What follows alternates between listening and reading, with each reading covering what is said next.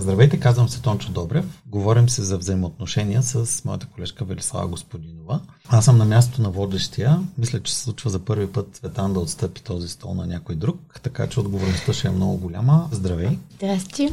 С теб сме колеги от нашето обучение в психология. Предлагам, че да си поговорим за взаимоотношенията като цяло, контекста на идеята да направим заедно с теб един тренинг на тема взаимоотношенията от различните гледни точки, т.е. не е само взаимоотношенията в личен план, както обичайно хората си мислят, когато чуят тази дума, включително взаимоотношенията между деца и родители, взаимоотношенията в работна среда, взаимоотношенията с клиентите, дори и социалните взаимоотношения. Идеята ми звучи много добра, защото взаимоотношенията имат много различни измерения – и когато човек чуе думата взаимоотношения, отначало има една такава обща представа, а всяко взаимоотношение има своята специфика. Работиш с клиенти психолог, имаш свой кабинет и правиш индивидуално консултиране, а докато моя опит е повече в бизнес среда и аз ползвам психологията в бизнес контекст. Мисля, че допълването е много добро между нас като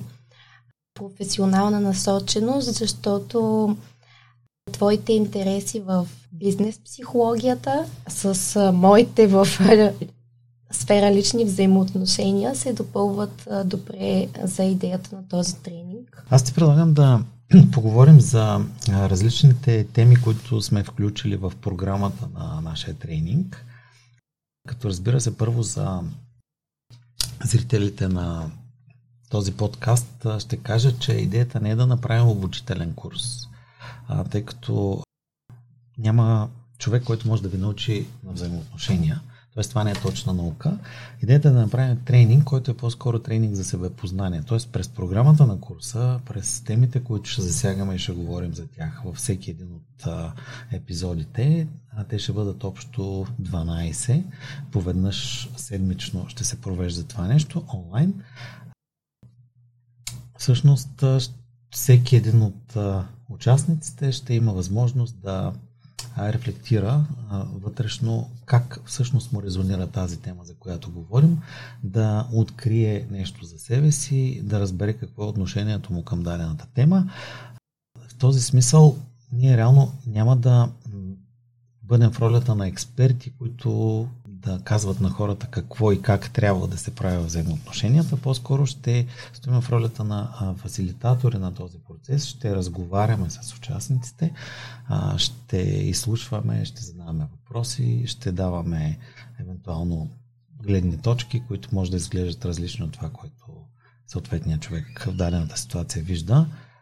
Имаш ли нещо, което да допълниш по отношение на самата програма на курса или начин да, на провеждане? Точно този формат на тренинга много ми допадна, защото това е нещото, което аз а, реализирам ежедневно в индивидуалното консултиране. Провеждането на човек към преживяване. Тъй като м- тази лекционна част, през която можеш да обясниш на човек чисто лекторски стил, кое и как стои в посока взаимоотношения – е нещо корено различно от това той сам да усети емоцията, до която го довежда конкретно взаимоотношение. Така че ми допадна идеята и съм с две ръце за. Добре, с други думи, ние ще си говорим доста за чувства и емоции по време на този тренинг. Ако някой се чувства притеснен от тая тема, нека да го има предвид. А, знам, че хората не са свикнали да назовават чувствата си и емоциите си, особено в една по-социална среда, т.е. пред, да речем, не най-близките си хора а вероятно това ще бъде една възможност, едно предизвикателство да се научат хората как всъщност как да идентифицират емоциите, как да идентифицират чувствата си, как да говорят за тях без да се притесняват. То за емоциите е трудно да се говори. Всъщност това е идеята да сме двама души в този формат, говорейки за взаимоотношения, да можем да разиграваме и казуси, да показваме с реални примери дадена ситуация, примерно как би могло да се развие един разговор или как една ситуация би могла да бъде отработена и то през женската и мъжката гледна точка. А това, което мога да кажа по темата с емоциите е, че а, често хората имат затруднение да идентифицират своите емоции и това е посока, в която смятам, че тренинга ще им бъде полезен, защото част от него засяга а, това като цел. Една от темите, която а, ще засегнем в а, този тренинг, ще бъде темата за комуникацията. Да ти задам един такъв въпрос. А, смяташ ли, че комуникацията е важна в взаимоотношенията? Комуникацията е основна в взаимоотношенията, защото взаимното неразбиране на партньорите в какъвто и да е а, било вид а, взаимоотношения, това, че един е казал едно, а другия... Разбрал друго? Да, е разбрал друго и всъщност се оказва дори основен проблем. Въпросът за ефективната комуникация е ключов в всеки тип взаимоотношение – тъй като често ние хората не сме научени да изразяваме директно своите желания и потребности, както и очакванията си в взаимоотношенията. Това нещо прави партньора затруднен въобще да разбере какво ние се опитваме да му кажем и прави една комуникация и едно взаимоотношение катастрофални, така да се каже. А, така че комуникацията е ключов фактор в взаимоотношенията. Аз бих казал, че много от нас очакват другия човек по някакъв начин да ни разбере, без ние да сме казали кой знае какво или дори без думи. Това е причината да имаме такива очаквания да ни разбират без да сме се изразили добре? Това се дължи на самото не научаване да изразяваме своите емоции и потребности на глас и това, че някога назад във времето ни е било показано, че ние нямаме право всъщност да ги изразяваме. Но това а, се превръща в а, едно огромно затруднение, една огромна пречка в съвременните взаимоотношения, тъй като а, се явяват там едни други методики на а, сърдене, цупене, а, мълчание, игнориране на партньора, тъй като той не ни е разбрал а ние всъщност нищо не сме казали. Тоест ти говориш по-скоро вече за невербалната комуникация, т.е. това, което показваме и очакваме партньора да разбере какво имаме предвид. Да. Каква според е причината, поради която предпочитаме да речем да се разсърдим, вместо да кажем това, което искаме? Казвайки това, което искаме, ние всъщност изразяваме на глас своето желание и има риск да бъдем отхвърлени, то да бъде отхвърлено от партньора което автоматично е страшно за хората с травма, отхвърляне. Окей, okay, самата комуникация от моя гледна точка представлява един процес, през който ние имаме някакво послание, което искаме да споделим на друг човек или на други хора. А, кодираме го това послание по някакъв начин. А, това се случва обичайно чрез речта. След това го предаваме през някакъв канал. Канал е вербалната комуникация. И това, което се случва от другата страна обаче, този човек го получава това нещо, трябва да го декодира и да разбере посланието.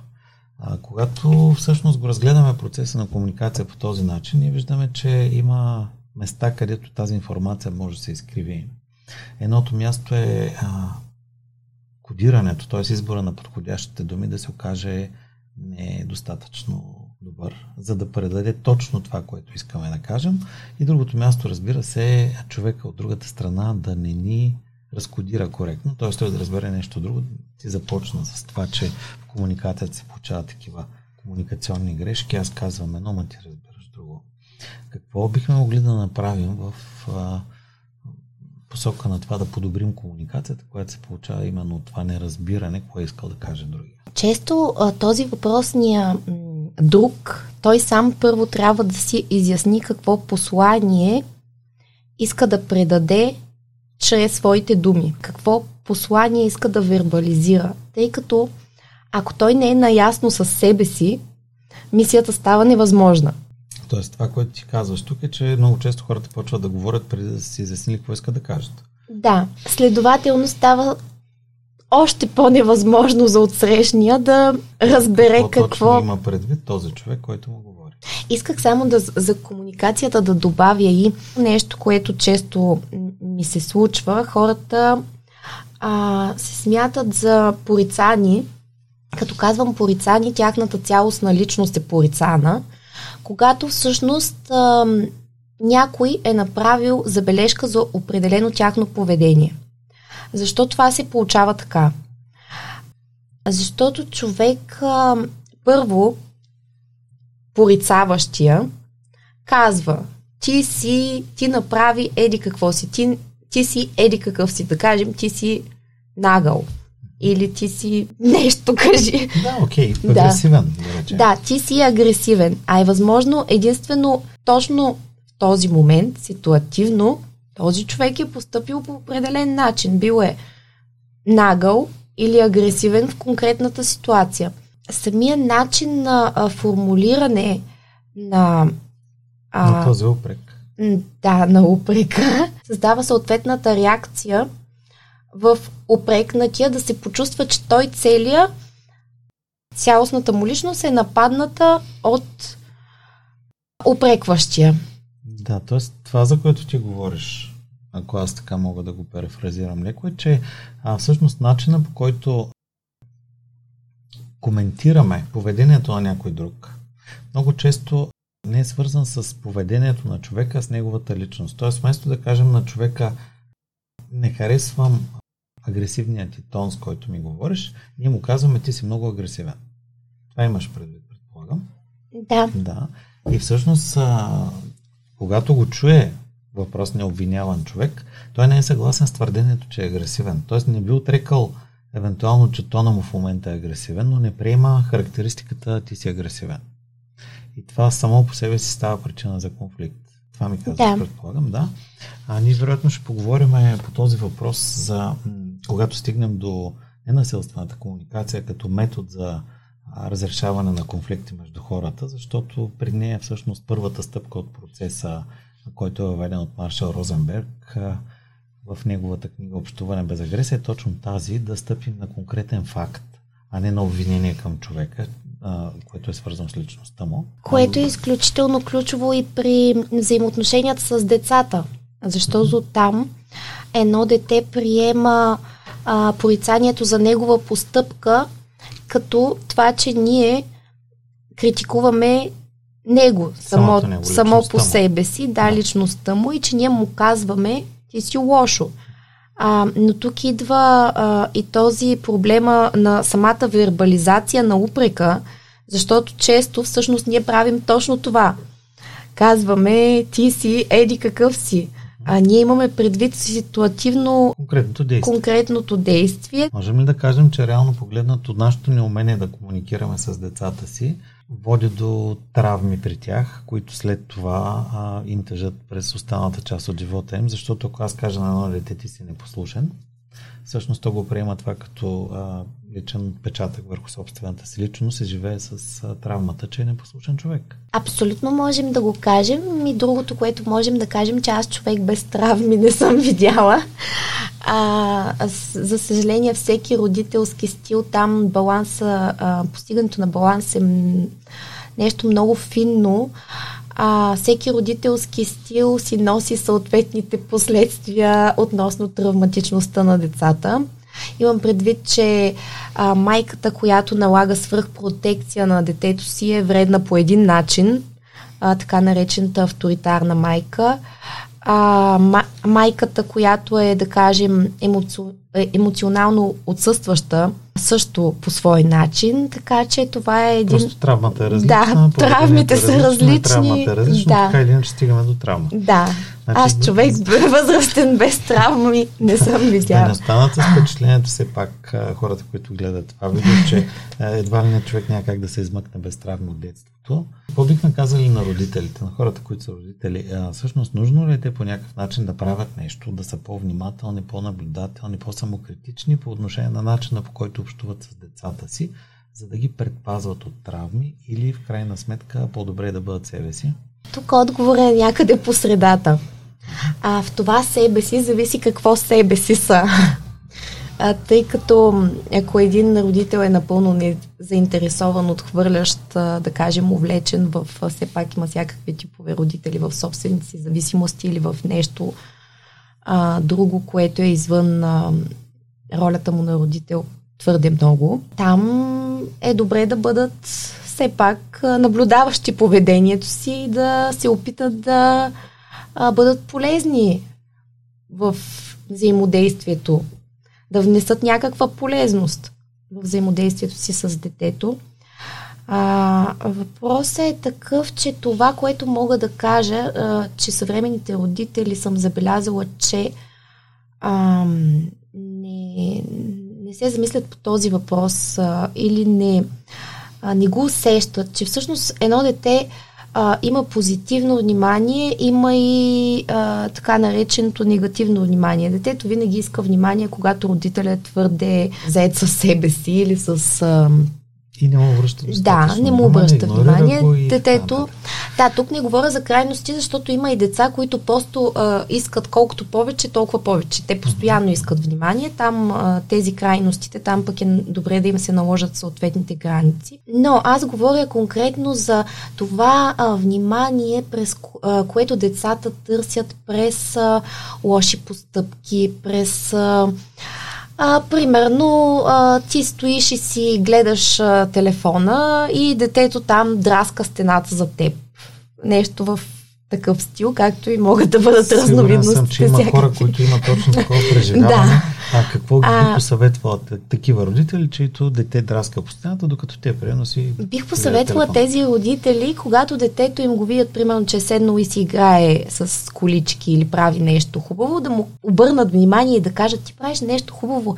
Ей, забавляваш ли се я, колко хубаво е това. Просто да покажат, че те забелязват детето, когато то извършва добри постъпки, Тоест, когато прави нещо. Идеята е да насърчим да. позитивното от наша гледна точка поведение на детето. Просто да му обърнем внимание, когато детето е добро. Децата, а, те го развиват това усещане. Те чувстват, аз ако не направя нещо, с което да привлека вниманието, ако не вдигна тук сега един шум, ако не съборя нещо, всъщност мама няма да се обърне към мен. Ако просто си стоя кротко и си играя и си рисувам и така, мама няма да се обърне към мен. И това е. Това за хората, които последното им е стало интересно. Едно такова кратко обобщение. Много често децата правят бели, да ги сложим кавички, а с единствената причина да привлекат вниманието на родителите, просто защото родителите в противен случай не обръщат внимание. Тоест, ако детето е добро, т.е. прави неща, които не са бели, родителите го игнорират. И по тази причина детето развива едно поведение, което всъщност през, показвайки негативната страна от а, характера си в поведение, което ние наричаме лошо, а, реално започва да се научава по този начин да привлича вниманието на своите родители. Точно така. И това нещо се повтаря като модел след това, когато този човек е станал голям, а всъщност той по някакъв начин, да речем, може да бъде асоциален, да прави жестове, действия, които са неприемливи за другите хора, защото по този начин тези хора му обръщат внимание. В противен случай той просто не е забелязан. Вече Точно. като възраст. да. Тоест идеята за лошите момчета в взаимоотношенията с момичетата се базира на същата концепция, или? Да, ако не съм лош, няма да съм интересен, както на мама едно време. Точно това е основата на травматичността с ти си лош реално и а, вменяването на това усещане за вина, че си лош. Това е родителя не обръща внимание на детето, следователно обръща се детето прави пакост, казва му ти си лош, а не това, което правиш в момента е лошо. И това периодично повторение довежда до... До самоидентификацията на детето с това, че то е лошо. Самото то. Да, но това е начина да получава внимание от другите. Да бъде да. лошо. Тоест ние заучаваме това дете на това лошо поведение, през това, че му обръщаме внимание само когато то е лошо. И накрая на всичкото отгоре му натякваме, че е лошо. Можем а, по някакъв начин да посочим, че не е необходимо само поведението да бъде такова, а може да се окаже, че обръщаме внимание на, на децата, когато са болни, да речем, а през останалото време ги игнорираме, защото а, имаме по-важни в кавички, ще ги сложа неща в този момент, а реално погледнато не говорим само за, за самото поведение, дори за състоянието. И ако обръщаме внимание на едно дете само когато е болно, реално погледнато какво го заучаваме, то на практика почва да развива някаква форма на хипохондрия едва ли не непрекъснато се опитва да ни покаже, че нещо му е зле, за да можем да му върнем внимание, да? Тук ми напомняш за нещо от учебниците по психология, че Уилям Джеймс, американски психолог, е боледувал през цялото си детство, тъй като майка му а, измежду всичките му братя на него му е обръщала внимание единствено и само когато е болен и той е бил непрестанно болен от нещо. Което е на, а, на това, което и аз по-рано казах. Добре, да се върнем една стъпка назад. За лошите момчета разбрахме как се развива, как се възпитават като лоши момчета, но защо всъщност момичетата харесват лоши момчета? На първо място, ние сме а, биологични същества. И на чисто инстинктивно ниво, женската, както в а, природата, усеща мъжкия, който може да я защити. А, тя чувства доминацията и това я привлича. Защото а, това е един сигнал, който тя получава на ниво инстинкти, че ще бъде защитена. Но цялото това нещо е една заблуда, защото всъщност енергията на лошото момче, която тя чувства, си идва с всички други а, негови негативни черти. Тончо, ти си много добър в поставянето на граници. Би ли споделил ам, начина по който ти поставяш граници? Начина по който аз поставям граници е начина по който човек всъщност се учи да казва не по здравословен начин. Защото границата всъщност е едно не, което казваме на партньора, когато той има определени изисквания или претенции към нас. В този смисъл за мен поставянето на границата е в ситуация, в която аз не съм съгласен да направя нещо, което партньора ми иска, например, а, аз казвам, не, това не ми е окей. Okay. Аз не съм окей okay да направя това нещо. Като казвам точно с този тон, който ползвам и в момента. Без да съм агресивен, а, без да изразявам някаква а, негативна емоция, просто съвсем спокойно казвам, не, това, това не е окей okay за мен. А, например, в, в един разговор с човек, който по някакъв начин използва по-рано цитиране от теб метод да, да ме обвинява, че да речем аз съм прекалено егоистичен или съм прекалено а, какъв някакъв друг. Заинтересован само от себе си и така нататък. Тоест той атакува моята личност и аз в един момент започвам а, вече да не съм окей okay с това негово поведение. Аз бих му казал, извинявай, не ми харесва този начин, по който ми говориш. Не ми харесва това да ме обвиняваш, че съм такъв или онакъв. Ако имаш проблем с поведението ми, нека да говорим за моето поведение. Какво конкретно не ти харесва в него? Като засегнахме въпроса за границите, който разбира се ще бъде една цяла отделна тема в нашия тренинг с теб, и ще имаме възможност да го разгледаме много по-детайлно, от много по-различни гледни точки. Всъщност всеки от участниците ще има възможност да потренира поставяне на граници в тази защитена среда, която ще представлява нашата група в тренинга. няма начин да не стигнем до идеята за конфликта, защото всъщност страха да поставим граници много често е свързан с страха да не влезем в конфликт с другия.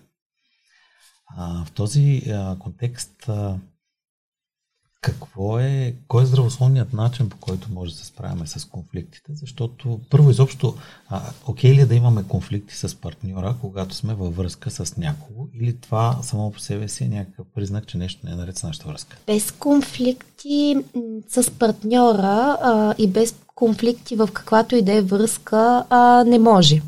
Защото а, конфликта е енергия, която всъщност се наслоява между партньорите и това нещо трябва да бъде изговорено. То трябва да бъде изкарано и да бъде обсъдено между тях. Иначе става едно такова, много често наблюдавам при а, хората, с които работя, едно такова натрупване на негативни емоции към партньора. Това е изключително а, често срещано в а, двойките, когато те премълчават. А, примерно мъжа премълчава неща, с които партньорката му го дразни. Те са дребни, но те се натрупват. Ти говориш за натрупването на така нареченото психологическо напрежение. Да. Потисната емоция. Потиснатите емоции, да, стават твърде много в един момент и се разразява конфликт. Ето това е един така да го наречем нездравословен конфликт, защото той е с свръхпредистория, много емоции, които те не могат да излязат наведнъж, излизат по твърде малка причина, която просто е била нещо като капака на натрупването на напрежението. Да, морето, последната. Да отпришва, отприщва всичко това. Да. да и тогава партньорката реагира като, а, ама аз в момента не съм направила нищо, кой знае какво, той до сега, аз колко много а, неща съм направила, примерно, които можеше да го подразнят и той си му отчеше.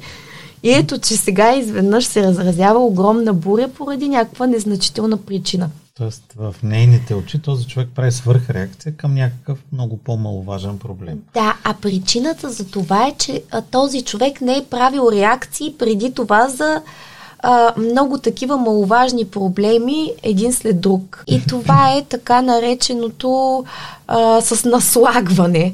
Конфликт с наслагване, отложен конфликт. Отложения конфликт не мисля, че е здравословна форма на конфликта, защото следва свръхескалация.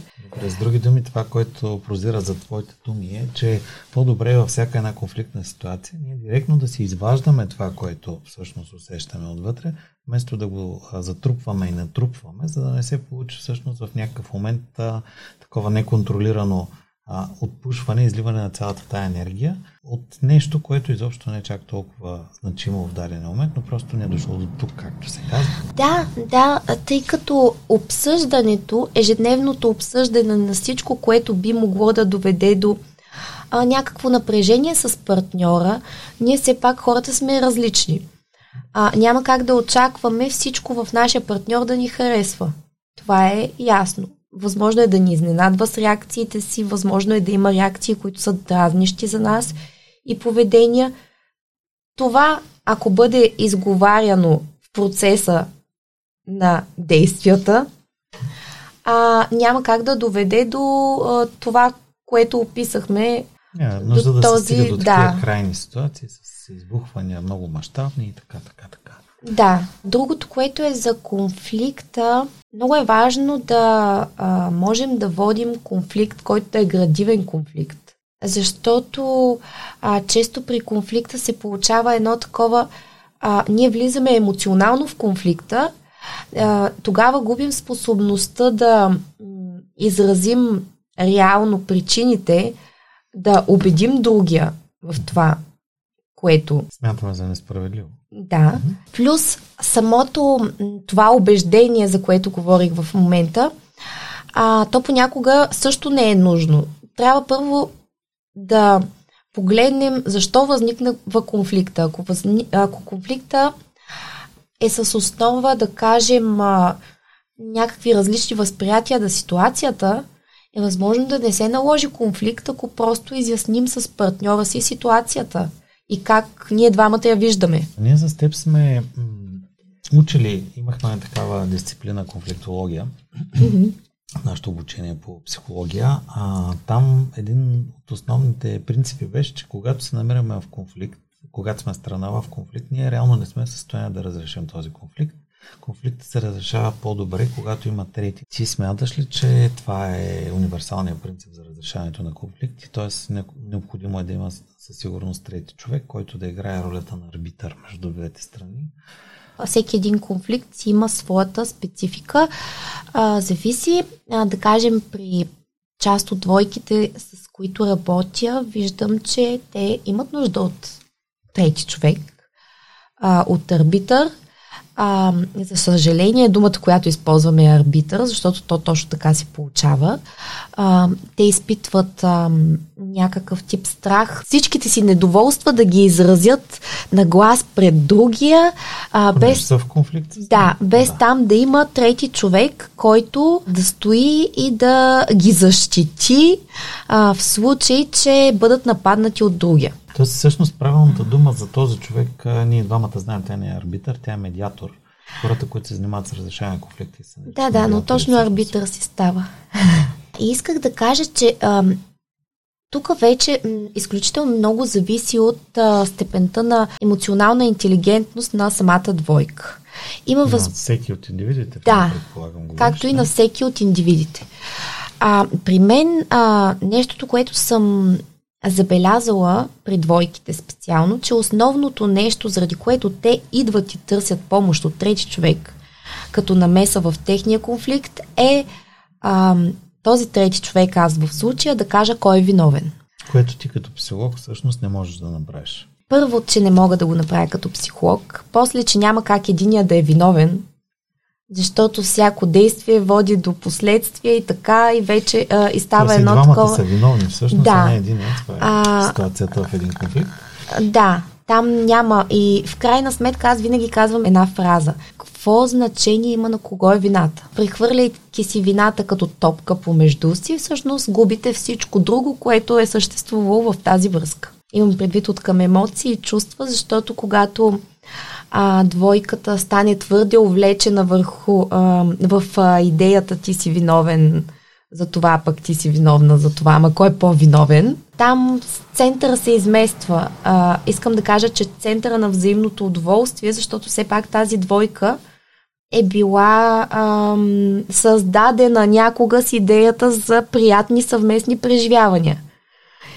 И изведнъж тези преживявания стават не до там приятни, но двойката вместо да работи в посока как да се... Хармонизира отново да. отношенията си, да? Тя всъщност започва едно такова преследване а, на а, виновни и невиновни и а, всичко друго се губи, което е било смисълът на започването. Според а, символизма, ние с теб в момента стоим един срещу друг и практически сме в конфликт. Можем да споделим това нещо нали, за хората, които наблюдават предаването. Начинът по който хората защитават говори за техните отношения. А ако усетя някаква конфликтна енергия, ще ти споделя. Добре, окей. Okay. това разбира се е шега. Ние с а, Велислава не сме в конфликт. А, просто позицията ни един срещу друг ни поставя в а, така ситуация, като че ли ние противодействаме, водим спор един с друг. Добре, а, ще ти насоча вниманието към една друга тема. Какво е място на доверието в взаимоотношенията между хората? Доверието е основен елемент в взаимоотношенията а, и без него а, не може да има м, качество на взаимоотношенията. По-скоро без доверие а, връзките се плъзгат по една такава повърхностна плоскост. А, когато м- може да имаш доверие на партньора си, а, това е предпоставка а, да минеш на всички а, следващи нива на свързване. Нива на свързване. Загубеното доверие, а, да, връща се, но а, бих казала изключително трудно, а, тъй като а, при партньорите а, вече зависи ам, при взаимоотношенията им кой с какъв а, травматизъм е наслоен. А, тези ам, с а, ключова травма доверие, липса на доверие, а, биха били изключително затруднени да повярват, ако партньора им предаде доверието им първи път. А след първия път те а, започват да стават а, изключително напрегнати, тъй като те са били още преди това. А, и е много трудно да, да възвърнат своето собствено спокойствие във връзката. А, взаимоотношения може да съществуват без доверие, обаче те, са, те не са качествени взаимоотношения. Те не са взаимоотношения, при които партньорите да изпитват удовлетворение, да могат да бъдат а, отворени един към друг, да преминат на следващи нива на свързване. Значи, с други думи, ти ми казваш, че доверието е един вид основата на връзката и основата на сигурността. А, аз срещнах една дефиниция за доверие, която казва, че а, ние изпитваме доверие към един човек, когато неговото поведение отговаря на нашите очаквания. Всъщност това е доверието. А, ние винаги имаме някакви, някакви очаквания. Друг е въпросът дали ги съзнаваме. Но а, когато нашия партньор или човек, с когото взаимодействаме, а, прави това, което ни очакваме, всъщност ние му се доверяваме. В този контекст, ако по някакъв начин нашето доверие не е било оправдано, аз лично се съмнявам, че доверието може да бъде спечелено. Тоест при нас се поражда съмнение, че този човек всъщност не можем да му имаме недоверие, защото просто той вече ни е показал, че се държи по начин, който ние не одобряваме. Но тук ключовия момент цялото нещо е това, че всъщност очакванията участват.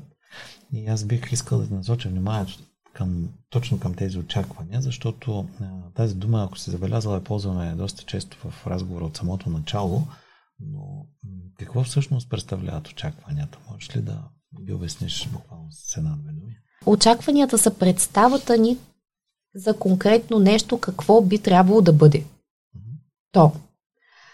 А това често... Какво искаме да стане? Какво искаме да, да се случи? Какво искаме да направи нашия партньор, човек с когото сме взаимоотношения? Да. Да. А, което често се разминава изцяло с а, реалността и всъщност оттам идват болезнените моменти в взаимоотношенията когато а, ние сме очаквали едно, а се случва друго. То всъщност, когато сме очаквали едно и се е случило друго, ние най-често се чувстваме разочаровани. Така че спокойно можем да кажем сега на хората, които гледат това видео, че ако изпитвате разочарование в момента, това означава, че сте имали очакване за нещо, което не се е случило. разочарованието е индикация, че има нереализирани не, не очаквания. Да дадем нещо практично на хората, като гледат. Можем ли всъщност изобщо да нямаме очаквания, когато сме в дадено взаимоотношение? Изключително трудно е да нямаме очаквания, когато сме в взаимоотношение. Защото тези очаквания обикновено са, м- лежат на една такава база. Какво си мислим, че би трябвало да бъде? Примерно, как си представяме, че трябва да изглежда една връзка? Имаме връзка с мъж, как, какво трябва да представлява тази връзка? Как, как той трябва да постъпва във всяка една житейска ситуация? И оттам се получава а, следващия естественото последствие е недоволството.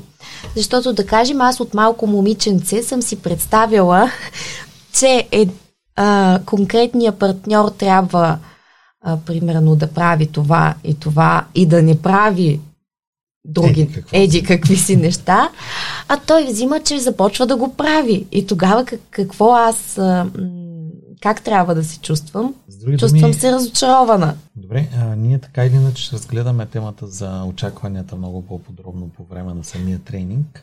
А, това, което всъщност аз те попитах и ти ми отговори, беше може ли да влезем в взаимоотношения с някого, като а, самите ние нямаме никакви очаквания. А това, което ти казваш на практика, изглежда като че ли всъщност а, едва ли има човек, който да няма някакви очаквания, но аз тук бих добавил една друга гледна точка. Много често хората не съзнаваме какви са нашите очаквания, докато не попаднем в дадена ситуация. Абсолютно съм съгласна. И всъщност това с а, да нямаш очаквания реално се заучава. А, то се заучава, но то а, самото, самите очаквания, защо ние имаме очаквания? Защото ние а, имаме склонност да търсим познатото. А, защо търсим познатото? Защото се страхуваме да пуснем контрола. Следствието е, че всяко познато е безопасно, а непознатото е опасно, тъй като там нямаме контрол. Самото това заучаване да нямаме очаквания е процес, който се реализира много бавно, плавно а, може би и мъчително дори. Не би се възможно. Тоест може да се случи. Може а, да се случи, имаме, но е... Би, да. би било много полезно, ако работим с терапевт в една такава ситуация или всъщност може и да не е терапевт, може да е просто психолог, с а, когото всъщност да работим по темата за нашите очаквания и дискомфорта, който изпитваме връзка с тях. Какво е твоето мнение? Всъщност сами ли е нужно да го правим това нещо или е по-добре да го направим с психолог? Аз мисля, че тук пак зависи от нивото на емоционална интелигентност, както и от а, самия човек как си го усеща. Не мисля, че има общо валиден отговор. А, въпросът е, че с терапевта би могло самия процес да бъде по-организиран и по-структуриран. Когато го правиш сам, понякога зависи от а, самата структура на личността, защото има хора, които имат нужда да бъдат постоянно мотивирани от някого по някакъв начин.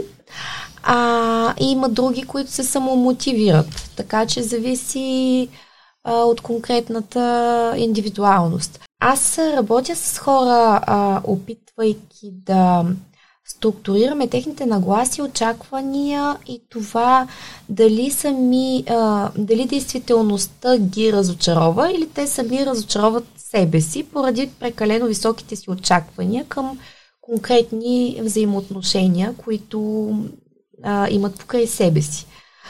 А, и там винаги е интересно, защото те изведнъж а, откриват като а, ама аз а, защо съм а, а, ядосана на него, след като той всъщност просто е поступил отново по конкретния начин, по който аз знам, че ще постъпи, но просто аз за пореден път съм очаквала той да, да не постъпи така.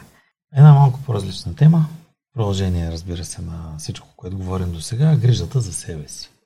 Напоследък а, стана модно хората да се грижим сами за себе си.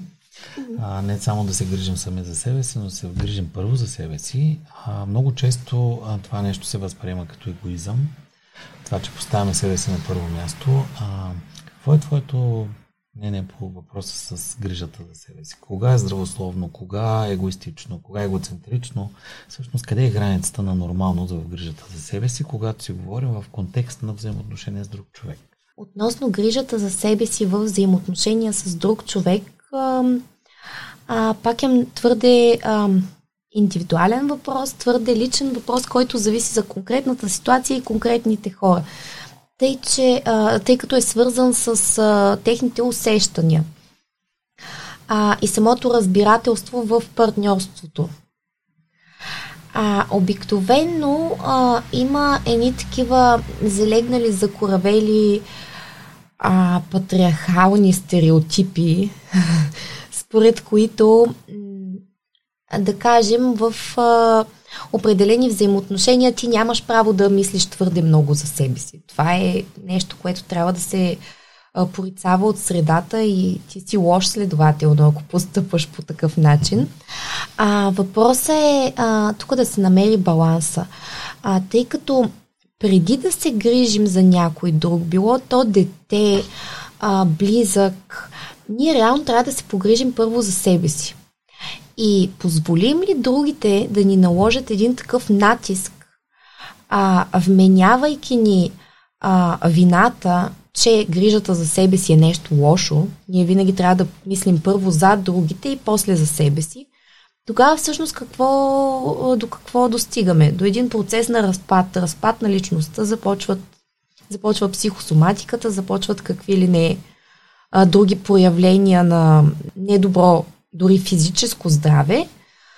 А, и накрая следва въпроса защо, а, примерно, потискаме себе си до, до такава степен, за да достигнем това състояние. А, така че а, грижата за себе си е а, един а, задължителен процес, който трябва първо да реализираме, преди да се опитаме да се грижим за който и да е друг. А, първо, през грижата за себе си, като кажем грижа за себе си, какво си представяме? Тя е нещо твърде лично и всеки човек я усеща по свой собствен начин. А, някой обича да чете книги, друг да гледа телевизия, трети да пътува, да прекарва време с себе си. Себе Сам, си. Самоизолация. да, с, това всъщност е една много добра грижа за себе си, за да. хората, които обичат да прекарат време сами. Да, въпросът е всеки да намери своето нещо и да му даде шанса да се случва, защото иначе той самия спира да се случва, така да го кажем. Засегнем темата за интимността. Интимността в контекста не е само сексуална, а интимност в контекста близост между хората. Къде е границата а, на, на близост между двама души в едно взаимоотношение? Как се определя тя? Кое е това нещо, което може да каже, ами толкова близки е нормално да бъдем, от тук нататък вече не е окей, okay, за кого не е окей, okay, или според кого не е окей. Okay. Можеш ли някакси да дадеш една по-такава принципна гледна точка на този въпрос? Докъде, кога започва интимността, откъде нататък започва интимността и докъде е удачно да стигне? Интимността отново е твърде лично усещане, което е много трудно да се говори за него като общо и като цяло, защото това е а, нещо, което всеки усеща сам за себе си, докъде, откъде започва и докъде може да стигне. А, като база за интимността е доверието. Без доверие интимност а, не може да съществува. Като говорим за интимност, тя е на всички нива. А, физическо, емоционално, духовно. И разбира се, духовното ниво на достигане на интимност е най-висшето. Искаш да разгледаме един такъв а, аспект на взаимоотношенията? Връзките в а, сегашната съвременна реалност а, започват да придобиват нови а, измерения, различни от това, което е било преди в годините. Тоест, класическото семейство, в него има мъж, жена, те се събират заедно за да живеят под един покрив, да отглеждат деца. А, в съвременната реалност обаче започваме да срещаме най-различни разновидности на връзки. Първо, а, не е нужно хората в една връзка да бъдат от един пол, не е нужно хората в една връзка да живеят под един покрив. Целта на събирането им заедно не е нужно да бъде създаването и отглеждането на деца. Какво смяташ, че е бъдещето на, на връзките?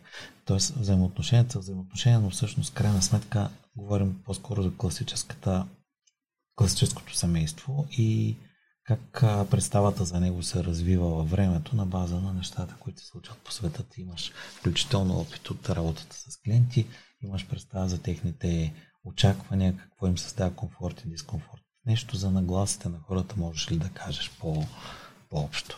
На къде отива света на, в контекста на семейството?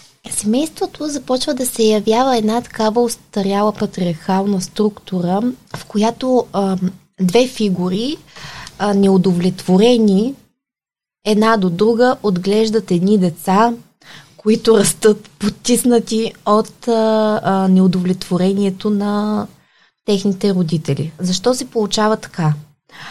Поради точно този а, проблем в взаимоотношенията, това да развият умението съвременните хора да имат хармонични взаимоотношения, а, както и в а, точно това вменяване в двойката на ти нямаш право на грижа за, се, а, за себе си.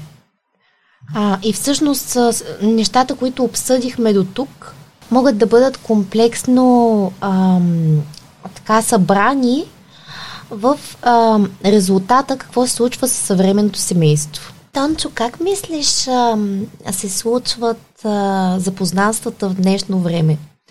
А, забелязваш ли една тенденция, която е а, променяща, всъщност, а, при която живото общуване се заменя с а, общуване по други начини, както и влизането в контакт вече променя а, традиционната представа на това да отидем и да се запознаем с някой, а, която сме имали преди това. Да, от моя гледна точка има промяна в начина по който се запознаваме. Определено запознанствата се изместват повече към онлайн каналите за комуникация, просто защото света ни вече е много онлайн и има доста улеснения за хората, които искат да се запознават. В смисъл, разполагаме с доста сайтове, приложения, социални мрежи, в които човек може да установи контакт с друг човек, а, извън физическата среда, в която живее, извън населеното място, в което е, а, което първо дава много възможности за нови запознанства и контакти. Според мен онлайн средата дава и едно а, допълнително удобство на хората за запознанство. В смисъл, страха от отхвърляне винаги е свързан с първия контакт. Тоест, единият човек трябва да предложи на другия човек а, да направи стъпка към него, да му каже здравей, аз искам да се запозная с теб, аз искам да разбера кой си ти. По някакъв начин трябва да направи така наречената отваряща стъпка в комуникацията – по-лесно е да се направи онлайн, защото а, там самия отказ няма да бъде прият толкова като отказ. Примерно а, в специализираните приложения а, този въпрос е решен, като лайкваме хора, които са ни харесали по снимка.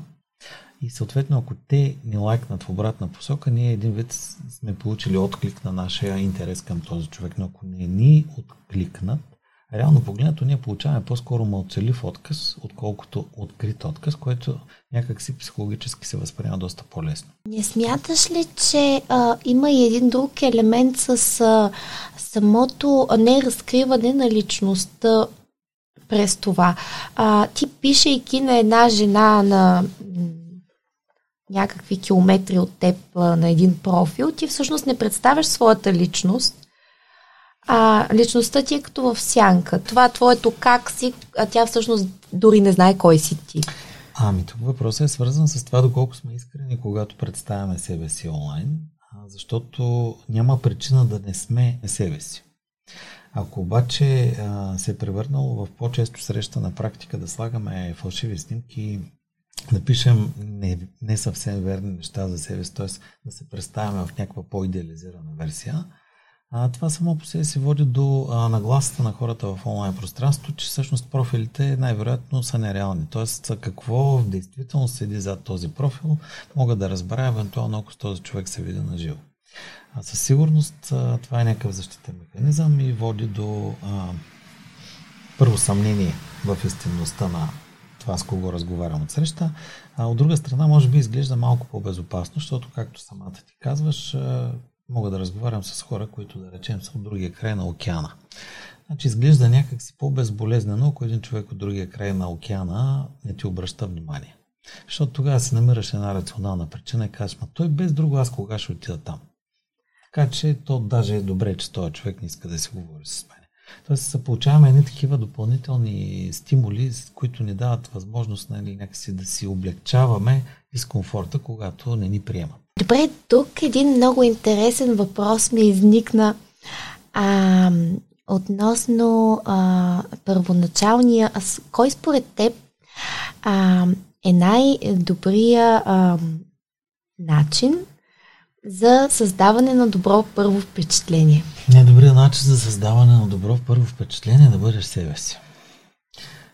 Каквото и да правиш, ако го правиш целенасочено, умишлено, за да привлечеш внимание, всъщност ти играеш роля и не си себе си. Най-доброто първо впечатление може да го създадеш, когато просто правиш нещата, които обичайно си правиш, изглеждаш по начина, по който обичайно, по който обичайно изглеждаш.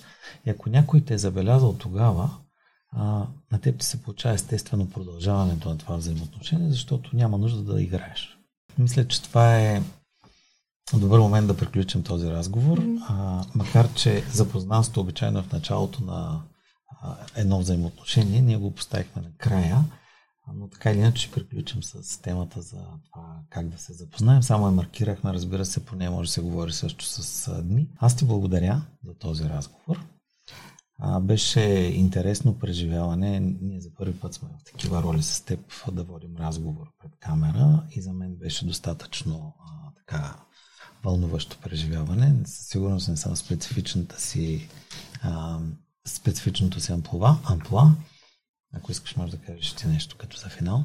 Беше много ам, интересно да взаимодействаме по този начин пред а, аудитория. да. А, за мен беше много приятно, че поговорихме по тези теми а, и ги споделихме с а, аудиторията. И ти благодаря.